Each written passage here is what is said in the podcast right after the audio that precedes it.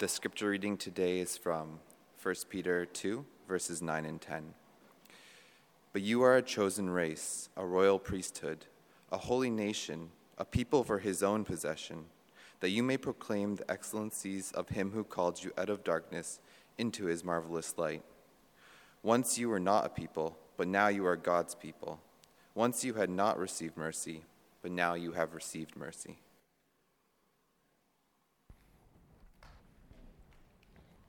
Hi again, everyone. Great to see you all. If I didn't get to greet you earlier, it really is wonderful to, to see all your faces and, and to be together in this place to worship God. Thank you to our worship team for leading us through that time of, of praise to our holy, thrice holy God. And, um, and thank you, uh, Andrew, for reading God's word to us, and Robert for, for praying. Um, I know they're not here to hear it, but um, I think we want to be in constant expressing constant gratitude to all of our um, children's ministry volunteers and, and children's ministry leaders who are many of, of whom some of you volunteer on a, on a regular basis to, to teach our, our kids in, in their classes. Thank you so much for the sacrifices that you all make to do that. Um, we trust with you that God is going to bring and is already bringing forth fruit from all of that. Well, New Hope, last week we talked about identity. And what we saw is that the scriptures tell us that, that God sees and He knows and He cares for each of us as individuals. He knows us each specifically. In fact, if you are in Christ, we saw this last week, you are a saint, a holy one, set apart for God. And you're also God's child, individually specifically adopted into his family and beloved in Christ. This week we're going to think about identity again, but we're going to think about it from a different angle. The, the passage that Andrew just read to us speaks to the collective identity of God's people. Right? Again, our Creator knows us each individually. He sees us that way, but he also he views and he interacts with us collectively. Collectively, as a people, a single people, a vast community in Christ called the church.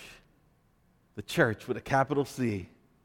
That's our focus today. And over the next two weeks, that's what we're going to focus on. What is or who is the church? And I'm calling this this very brief mini series, This Is Us. This Is Us. Now, I've actually never watched a single episode of the show that's called This Is Us. I don't know if you guys are fans. I've never watched it, but one of my favorite preachers in the world, uh, Pastor Charlie Dates, he used this phrase recently when, when he was describing the church as he was expounding Hebrews chapter 10. This is us. And it really stuck with me. I kept thinking about it as I was reading 1 Peter 2. 9 and 10, our passage for today. So, as we read scriptures like these, like 1 Peter 2, that, that describe the church of God, I want us to be aware of and, and declare together this is us.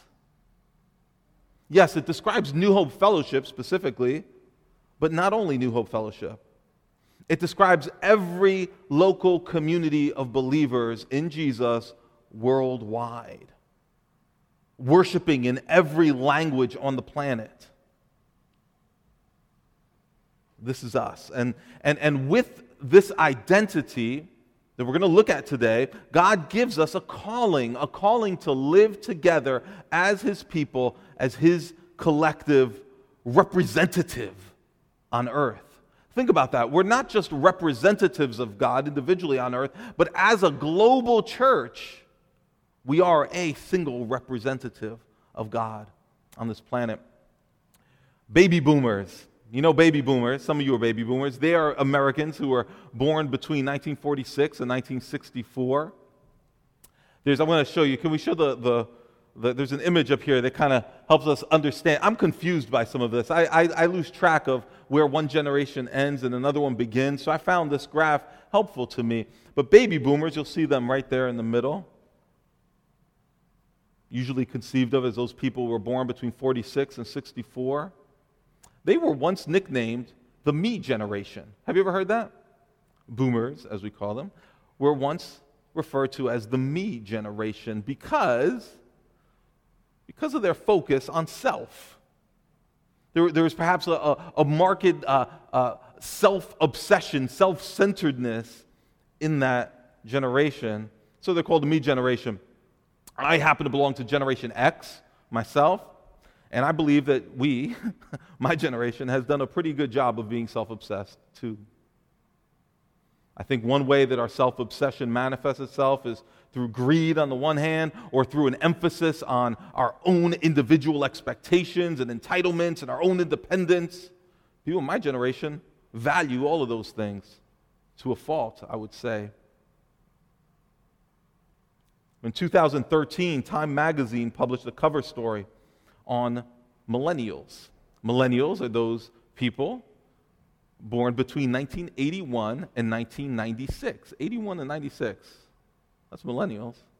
On the cover of that issue of Time magazine, there's a picture of a young woman. Uh, she's, she's taking a selfie. And the title reads, The Me, Me, Me Generation. Now, Generation Z, that's those of you who are born between 97 and 2012. Are you, are you all self centered too, would you say?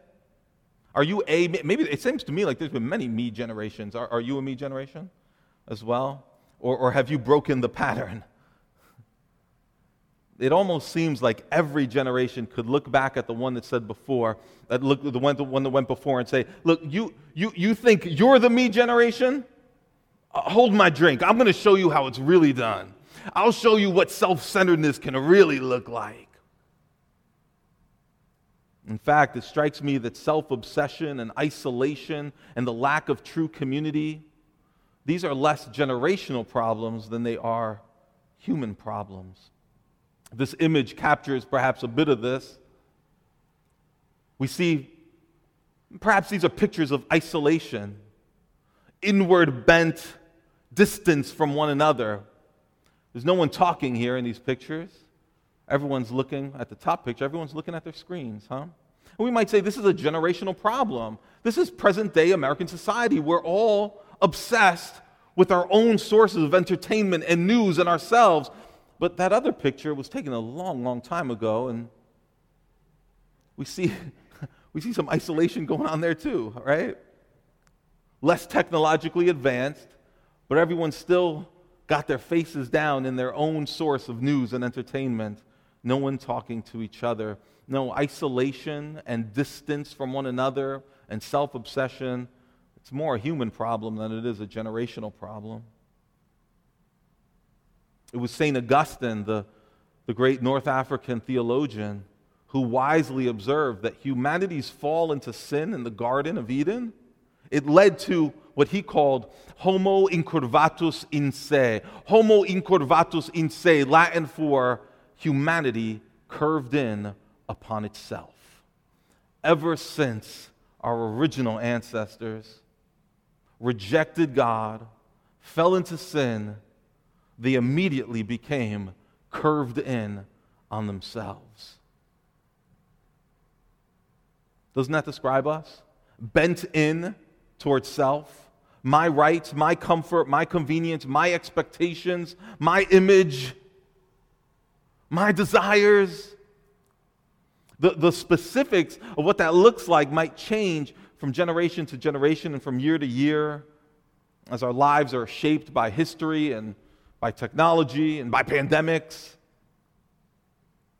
But we continue to be, from generation to generation, humanity curved in on ourselves. As, as 2021 rolls on and rolls to an end, really, many of us, we're trying to, to re engage with life in community. We're trying to reconnect. The COVID 19 pandemic has distanced us from one another in so many ways. We, we all learned to social distance physically. But beyond that, many of us, we found ourselves spiritually and emotionally isolated, distanced in body and mind and in spirit for, from any semblance of, of true human community. Some of us, we were able to huddle up with our, with our families or maybe huddle up with our, our closest friends. We, we learned to depend on, on Zoom to catch up with one another and, and perhaps even pray for one another. But, but along the way, we learned something. We all learned a few things. We learned that we need more community than just our families and just our closest circle of friends. We need more community than even that. We also learned that embodied presence matters, the touch, side by side presence, face to face interaction. We need it. The substitutes that we had over the past two years were not real substitutes. So, New Hope, if by God's grace we are now emerging from the worst that this pandemic has brought, I'm not assuming we are, I'm hoping we are. If we're emerging from isolation and separation, then now will be a great time for us to remember who it is that we are collectively as a community, as His church. And, and, and we're going to try to do this over the next couple of weeks at two levels the macro and the micro level. So, so today, really, what we're going to think about is the church in the biggest, broadest sense of what that word means. Church with a capital C, worldwide. And then over the next two weeks, we'll zoom in and we'll think about what the church is in a smaller, local sense. Yeah, because the Bible really uses the word church in, in two different ways. It, it, uses church to mean the, the totality of God's people throughout the world and throughout history. And it uses the word church to mean smaller, local communities of God's people, like this one, and like the churches up and down this street and in other parts of our nation and the other parts of this planet. And so to dif- differentiate between the global, universal church and, and local churches like this, yeah, sometimes we'll, we'll call them by different names. We'll call one the universal church, big capital C, and then local churches, local bodies, respectively. And, and local churches, local churches are, are, think about it this way, we are specific um, embodiments, smaller embodiments of the universal church. And we'll talk about the local church more eventually, but in order to really do that well, I think we got to think about what church means in the bigger, broader sense. And that's what we're going to try to do today. And we're going to recognize some vital, unmistakable characteristics of the global, uh, century spanning community of the saints that the Bible calls the church. So please, if you have a Bible, open up with me again to 1 Peter chapter 2, verse 9. We're going to read these two verses one more time. New Hope Fellowship, this is us. This is us right here. You are a chosen race, a royal priesthood, a holy nation, a people for his own possession, that you may proclaim the excellencies of him who called you out of darkness into his marvelous light. Once you were not a people, but now you are God's people. Once you had not received mercy, but now you have received mercy. This is God's word. The Apostle Peter wrote these words to followers of Jesus Christ who were scattered around five different Roman provinces, a broad space, over 300,000 square miles of land. These Christians didn't know we all know each other. They were scattered. They did not all share the same ethnicity or the same culture. They all likely spoke Greek, but not necessarily as their first language. There may have been many first languages represented among this population. They, they lived in a society that was not particularly hospitable to Christians either. So, so it would have been really easy for these scattered Christians to experience an identity crisis, for them to, to forget who they really were by, by either blending in completely with the people and the systems around them, or perhaps not blend in, but become confused about what made them different, about what made them them. So Peter's here to help in this letter. This is our collective identity here described in two verses, church. And what we're going to look at quickly are eight characteristics that we find here. We're basically just going to go through this passage step by step briefly look at each one. And, and as you read through this passage, I want to encourage you don't think me, think us.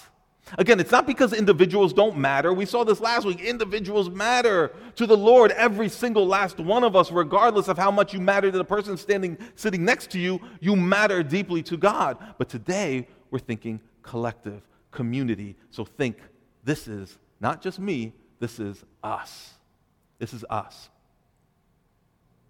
Here's the first thing we want to see this people are a chosen people. Chosen. Look at the very first line. But you are a chosen race. Race here does not mean an ethnic group. It does not mean a group that is that is um, that, that, that has in common uh, uh, genetic traits or even cultural traits. No, it is a people group, but it's a people group that has this one thing in common. And it's not ethnicity, it's not culture, it's not pigmentation. What they have in common is that they were chosen. Chosen. So, what they have in common is that they received God's grace. They were chosen. The reason I say they received God's grace is because the choosing that we're talking about here is not a choosing that's based on any good thing that God saw in us. In fact, if we go all the way back to Deuteronomy chapter 7, we see how it is that God chooses a people for himself. In Deuteronomy chapter 7, the Lord says, it, He's talking to His Old Testament people, Israel, here, and He says, It was not because you were more in number than any other people that the Lord set His love on you and chose you. For you were the fewest of all peoples. And really, what we should think about there is what God is saying. He's not just talking about the, the size of the, of the community. He's saying, I didn't choose you because there was anything particularly impressive about you. I didn't choose you because you were impressive in terms of size, in terms of accomplishments, in terms of characteristics your culture wasn't particularly somehow better than others. No. He says, I, I chose you. Why? Look at verse 8. It is because the Lord loves you and is keeping the oath that he swore to your fathers that the Lord has brought you out with a mighty hand and redeemed you from the house of slavery, from the house of Pharaoh, king of Egypt. You know, it's interesting what, what God is saying here. It sounds like he's saying, I chose you because I loved you, and I loved you because I loved you. I've said this before. It's one of my favorite little interactions that I have with my daughter, Daniela, because she's, she's like, she's, she's automatic with this now. If I ever ask her, Nella, why, why, why do I love you? And I love asking her just to make sure she's, you know, she's paying attention. I say, do, do Nella, do, why, why, why does daddy love you? She always says the same thing. She says, you love me because you love me. You love me because you love me. Now, there are many, many reasons that I love my daughter. There are many beautiful things about her that I adore. But if all those things were to change, I would still love her. If she were not as sweet, if she were not as beautiful, if she were not as smart, if all those wonderful characteristics were to disappear overnight, I would still love her. I love her because I love her. This is how God loves us. He says, I have set my love upon you. And because my love is not based on anything you did or didn't do, I'm not going to stop loving you because of anything you do or don't do. It's settled. It's settled. God's church, globally, right now as people gathered or have gathered to worship Him all over this planet, and as we follow in a long line of many other churches that have gathered all over this world to worship God, we have this one thing in common all chosen, all chosen by God. But the passage goes on to tell us more. We're not just a chosen people. He says, You are an anointed people, anointed. And this is where we see this. Look at the very next line. He says, You are a royal priesthood.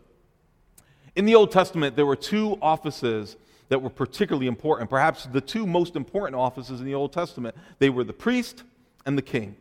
Priests and kings, two most important roles. Both were anointed. So, what I mean is this if you were chosen to be a king, you would be set apart, and that setting apart would be uh, symbolized through a ceremonial anointing that would involve oil being poured over your head. It would involve a certain dress, a certain ceremony, certain rituals that would say to the world and everybody in your community, this person has been set apart for this role. They are now king, they are now priest. But these are two very different roles in many ways. The king represented God to the people. That is, he ruled over the people as if he were a representative of God. The priest, on the other hand, the priest represented the people to God. The priest would go into the Holy of Holies, go into the temple, and perform sacrifices as a representative, a stand in for the whole population. When the king stood before the people and he said, This is the law, they received that as if it came from God. It was that king standing in the place of God communicating to them what we find when we get to the New Testament, we'll be celebrating this very soon as Christmas rolls around, but hopefully we're celebrating this every Sunday. A man entered this world in the form of a little, little boy who was both priest and king. He represented God before us. He was, in fact, God. But on the cross, he would represent us, the people before God and offer up himself as a sacrifice. The perfect king, the perfect priest, anointed for that purpose. And we are told here that if you have believed in him and in his sacrifice and his kingly resurrection and rule, then you too have been appoint- anointed. You've been set apart.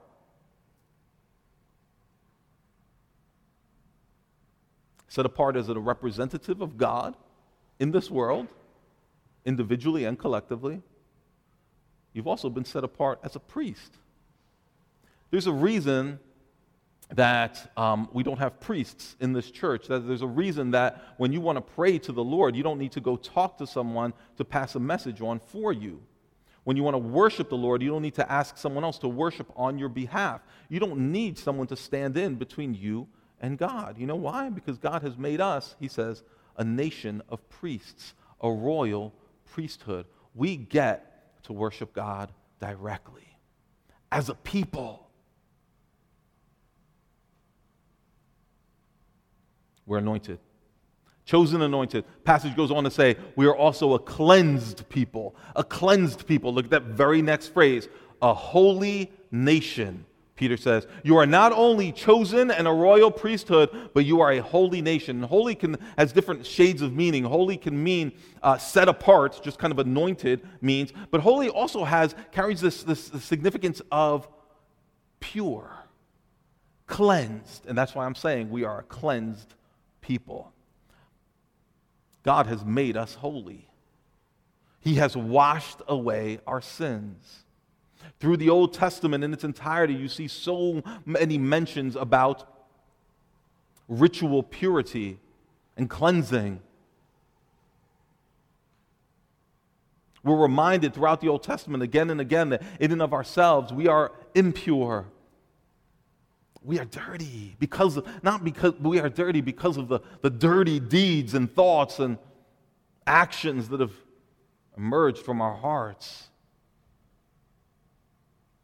But God says, When I chose you, I set you apart, and I cleansed you. Now you're clean. You may not always feel clean, but you're clean. Now, this is something that it might be interesting for, it might be hard for us to receive this, really, because if you know anything about the history of the church, you'll know that there's been a lot of evil and ugliness in the history of the church. And all you have to do is look at the church globally now, and you see ugliness, you see abuse, you see deception and greed in the church globally now. That doesn't negate what Peter's telling us here. We still are a holy people. Here's what this means the Lord has, by his own blood, washed away the sins of his church. And he says to us, You are now pure. You are, we used this word last week, you are positionally pure. I have established and declared your cleanness before my Father and before the world. And yet, and yet, there's a long process, a long, long process of us practically and functionally catching up with that. That is, although we have been declared clean positionally, there's a lot of uncleanness in us that the Lord is still continuing to deal with, isn't He? In His church worldwide, as He brings reformation and renewal and repentance to His people all over the world. And so when we say that the Lord has cleaned us, that's not bragging. That's saying He has declared us clean. Now, Lord, please continue the work of cleansing us functionally, practically. Root out sin from your church. Root out evil and abuse from your church so that we will live the way you've declared us. Live as who you have declared us to be a cleansed people. In Exodus chapter 19, might as well open up there. In Exodus chapter 19, the, the Lord is speaking to his Old Testament people at, at Mount Zion, or Mount Sinai, I should say, I'm sorry. And, and he says there, he uses language that sounds a lot like 1 Peter 2 language. It's really interesting. Look what he says in verse 5. Now, there, now, therefore, if you, if, now that's a big word there, if you will indeed obey my voice and keep my covenant, you shall be my treasured possession among all peoples, for all the earth is mine. And you shall be to me a kingdom of priests and a holy nation. That's 1 Peter 2 language, isn't it? But notice, he's saying, if. God is saying to his people, if you obey, if you keep my covenant, if you do what you're supposed to do, you will be these things a people for my possession, a holy nation. In 1 Peter, there's no if. The reason, reason there's no if, because by the time Peter wrote this letter to scattered Christians around Asia Minor, Jesus had come and Jesus had lived. And Jesus had perfectly kept the covenant with his Father. And Jesus had perfectly obeyed all his commandments. Jesus lived up to the if in Exodus 19, so that now this is a reality for us. There's no if for us anymore. Because Jesus lived up to the requirements, we, as his people, through faith in him, can you believe it? Through simple faith in him, we have now been called a holy nation, a nation of priests.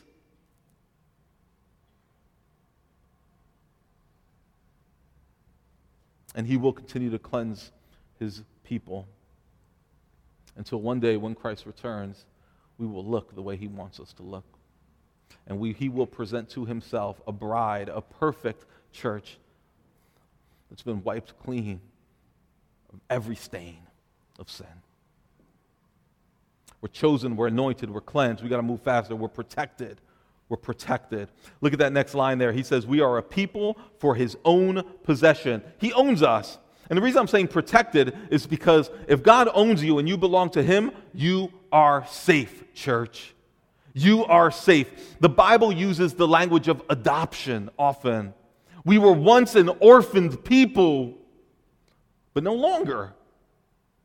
The church, this local church, and the church globally is not an orphanage.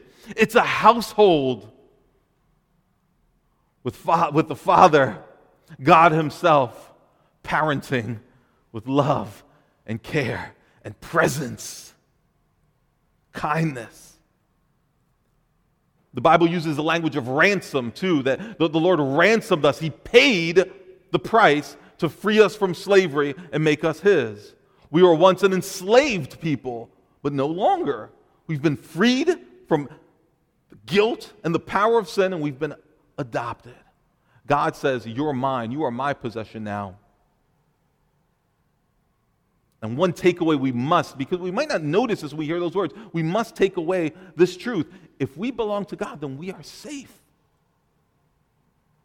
It always seems like there's someone and, and every, uh, every decade and every, seems even from, from news cycle to news cycle, I hear people ringing the alarm about, about some new great creeping threat to the church. The new thing that, that threatens the gospel and threatens God's church. It threatens to destroy the church.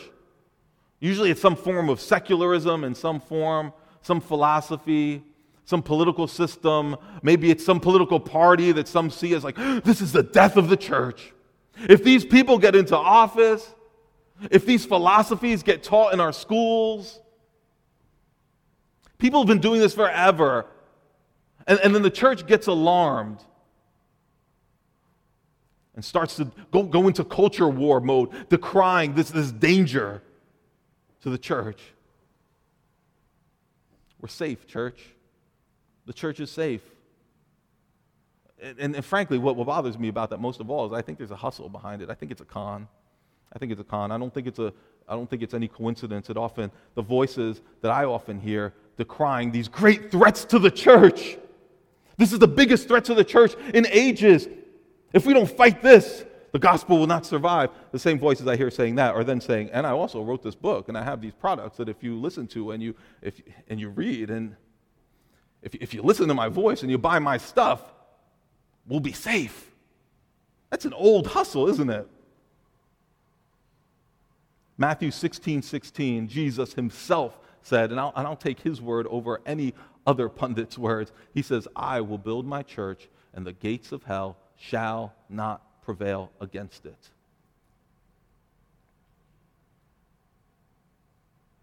Yes, there are sins and failures for which the church must repent. We are just talking about that under that heading of, of, of, cleansed, right? There are sins that we must repent of. And frankly, I would suggest to you that the evils within the church that we must repent of, those are a greater danger to the church than threats from outside the church. Those evils that the church itself has committed and, or overlooked and allowed or swept under the rug. And so often these extreme external threats, they become a distraction, a way for the church to stop having to deal with the problems it has inside. If we focus on that war, that culture war, those threats from outside, then we don't have to talk about the abuse and the greed and No, I think the greater threats are from inside, but even those internal threats will not destroy the church. No, as the church continues, by God's grace, to repent and to reform,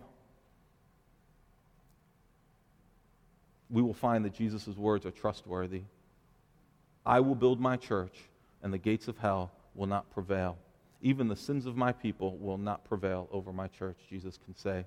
Because, and we can trust him because Jesus Christ is the same yesterday, today, and forever. These threats to the church, they come and go, but Jesus Christ is the same today, yesterday, today, forever. Let's move on. We're not just a chosen people and an anointed people, a cleansed people, and a protected people, but we are also a commissioned people. We have work to do. We've been commissioned. Here's what 1 Peter 2 says, that you may proclaim the excellencies of him who called you. This is why God's people globally and throughout history has existed. It's to proclaim the excellencies of the one who called us. It's why we exist collectively, and we must remember this. The great H.B. Charles, Pastor H.B. Charles, put it this way when you lose your why, you lose your way. If you forget why we exist, we're going to lose our way. And our, the why behind why we exist, church, is to be a walking, living, talking pointer to the beauty of Jesus Christ. Through words and deeds of faith, through deeds and words of mercy and justice, through the explicit communication of the gospel of Jesus Christ, we preach the excellencies of God in word and deed. We preach to the world His wisdom, His power, His love, His justice, His mercy. And we're not even just proclaiming that to humans. This might sound a little weird, folks, but it's in the Bible. This proclamation, commission that we've been given, we're not just we're proclaiming this truth, the excellencies of God, to one another to people outside the global church and outside of local churches? Yes.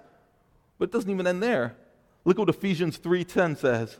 so that through the church, the manifold wisdom of God, we could say the excellencies of God, might now be made known to the rulers and authorities in the heavenly places. These are individuals that you and I have never seen face to face. Well, maybe you have. If you did, tell me about it. I'd love to hear that story. But these are individuals that carry authority and power in the spiritual realm.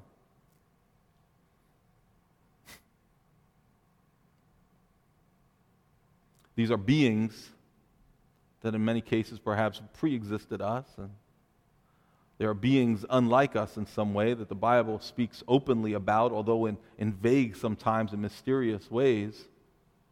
But God says, I want the church to proclaim the excellencies of who I am to each other, to people outside the church, and even beings outside of this universe that we've grown so comfortable living in. So at times we may feel like we lack relevancy, we lack immediacy. We need to come back to God's Word and be remembered this is why we exist. So, yes, we must strive for relevancy and strive for immediacy and strive for clarity and integrity so that we can carry out this commission well. So that we can tell one another within our families, in every area of our lives that God is, in fact, excellent. We're also a called people. A called people. 1 Peter 2 says, Look, he called you out of darkness and into marvelous light. He called you out of darkness and into marvelous light. Think about it this way there was a time when every single one of us, if you know Jesus Christ, there was a time when you were blindly walking in darkness. Like, like in a pitch black room, no light at all. We just, we, um, we just switched church offices, by the way. We, we're at 75 Virginia Road, if any of you want to stop by and say hi. Where our church, our little small church office is, is, is there, but we moved up the hallway from, a, from our old office to a, to a new space. And, and the new space is actually smaller. It's a little bit more expensive. But here's the, here's the, the upside there's windows, there's light that comes in. I thank God for these, these windows. I know Brian, did, we thank God for these windows when we walk into that place. But our old office, that I was very thankful for for years, we, we, we used, and it, it functioned very well. There was no windows. And sometimes I would be working there late at night with a little uh, desk lamp. And I would mistakenly, foolishly turn off that desk lamp to leave at the end of the night. And I'd forget that as soon as that desk lamp goes off, you can't see a thing. You're like in Lazarus's grave. You can't see anything. And so you immediately start walking into stuff, tripping.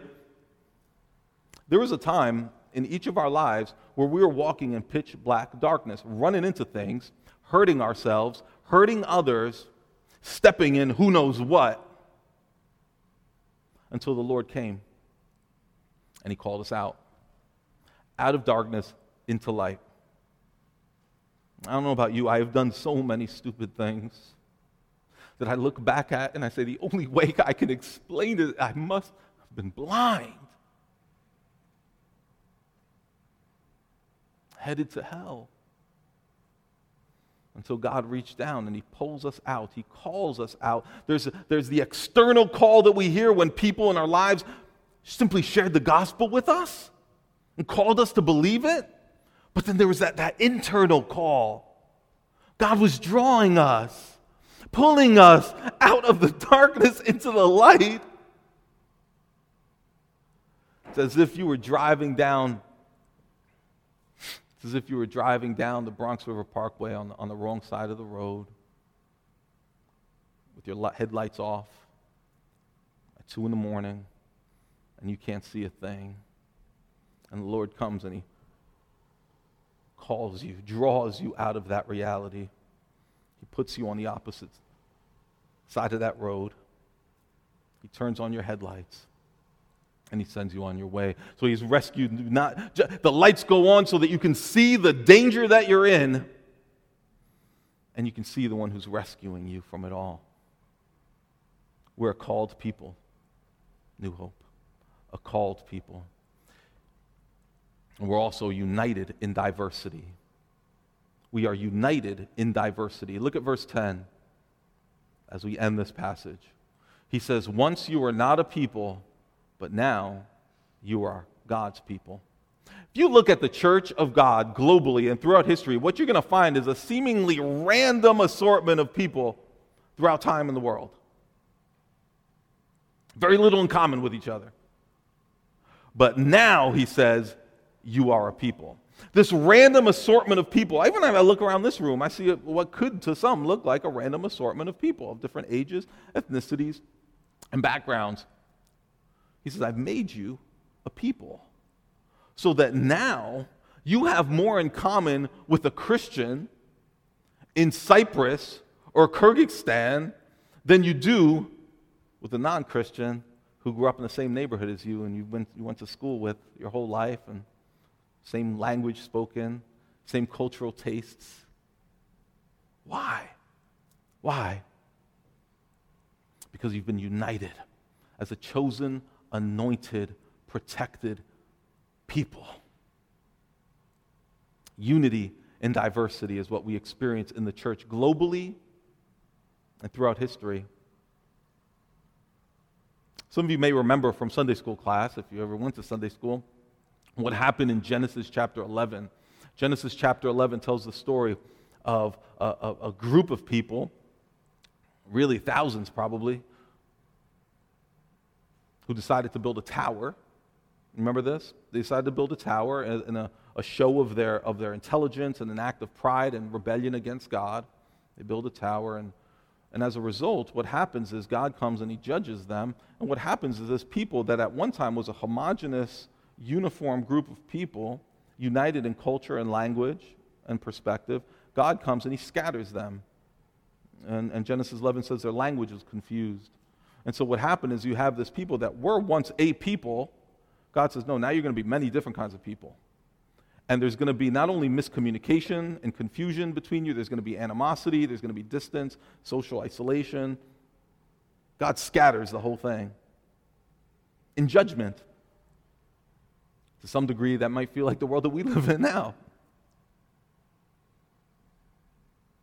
Pastor Irwyn Ince, he describes that what happens there in, uh, in Genesis 11 as a kind of ghettoization. He calls ghettoization. And really, he's using the, the word ghetto kind of in, the, in an older sense of the word. It, it means a, a ghetto is a, is a, a, ghettoization would mean the, the taking of people from different people groups, different ethnicities and different people groups, religions even, and, and, and putting them into little pockets of isolated communities, right?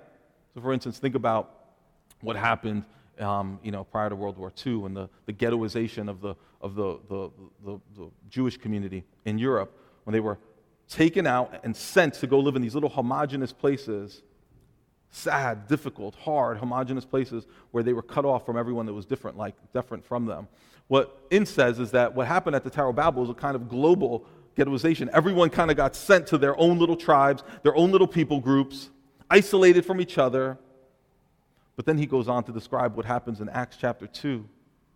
Acts chapter 2, when the church of God is birthed when the Holy Spirit comes, and what does the Holy Spirit do? He unifies people that were scattered and disconnected. When He comes, and these people who are coming from many different parts all around the, all around the Roman Empire, they come together, and when the Spirit arrives, what does He do? He enables these apostles, these representatives of God, to preach the gospel in such a way that every single people group was able to understand the gospel in his or her own language. Here's what, in, I don't know why I'm describing, I should just read the quote because he's much more articulate than I am. He says, This is what the Spirit undoes at Pentecost in Acts 2. It is a reversal of Babel. We see this multinational church begin to take form and expression in Acts. We get out of the ghettos, we get out of the homogenous little pockets that we live in by the Spirit of Christ. And we're unified the diversity doesn't disappear. No, the diversity is beautiful. It creates a mosaic that highlights the wisdom and the power of God. Now, end with this. We're done. Last thing we got to see we're loved people. We're loved people. He says at the end of verse 10, you had one, you once, excuse me, once you had not received mercy, but now you have received mercy. God poured out his mercy on us. He didn't strike a deal with us. He lavishly poured out his mercy and forgiveness and acceptance in love. And the reason he did this is because he's rich in mercy. Ephesians 2 says he's rich in mercy. And when you think about God's mercy towards you, don't just think about the fact that he had pity on you. Think about this, New Hope. When God shows mercy to you, it is always mercy rooted in love. Ephesians 2, verse 4 says, But God, being rich in mercy, because of the great love with which he loved us. Yes, he's rich in mercy, but why did he give us any of that mercy? He could have kept it all. He could have given it to someone who deserved it. He gave it to us because he because of the great love with which he loved us. He loved us because he loved us, and because he loved us, he poured out mercy. Even when we were dead in our trespasses, he made us alive together with Christ. By grace, you have been saved. Now you have mercy. That doesn't mean later you're going to get. Look, New Hope, this is true of all of us in the church. You have mercy now. Not when you get your act together, not when you become a better Christian. You have mercy now. And all of this that we've looked at, all eight of these, they all start with God. Did you notice that? He chose, He anointed, He cleansed, He called, He, he commissioned, He united us, He loved us. This is us. This is us. How do we live out this reality here and now? How do we live out this collective identity? What we're going to see over the next two weeks that in order for us to live out this identity, we must do it as members of smaller local communities, like New Hope Fellowship and many others. We cannot live out this collective global identity unless we are living together in smaller local communities. You belong eternally and to, to, to a global community. But you live that out right here, right now, in a local community called the local church. You've heard the phrase think globally, act locally. Think global, act local. That's what First Peter is telling us the first half of that. The global reality. Keep it in mind. And now let's live that out locally, right here, with the brothers and sisters that God's put us next to and in life with. And that's hard. It's hard to do that. Because of our individualistic bent, we, we think of self first, and, and we usually do, but it's even harder during a pandemic. Look what Jonathan Leeman said. He says, Virtual church trains us to think that our faith is autonomous and pragmatic. It trains us to think of our faith in autonomous and pragmatic terms. Virtual church, he says, it, it teaches us that, that we can follow Jesus without teaching us what it means to be a part of his family and to inconvenience ourselves for his family. And so we end up with a misguided sense of who we are. And when we end up with a misguided sense of who we are, it leads us into all kinds of trouble, New Hope. That's true at the uh, individual level, and it's true at the collective level too. When the church forgets or, or, or, fails to understand her true identity, she will begin to act in ways that she was never meant to. She will begin to take for granted and neglect the things that make her the church. So let's remember who we are. And, and over the next two weeks, as we give ourselves to this study, let, let's push back against the impulse to think me and think instead us. Yeah, let's pray. Father, thank you for making us a people.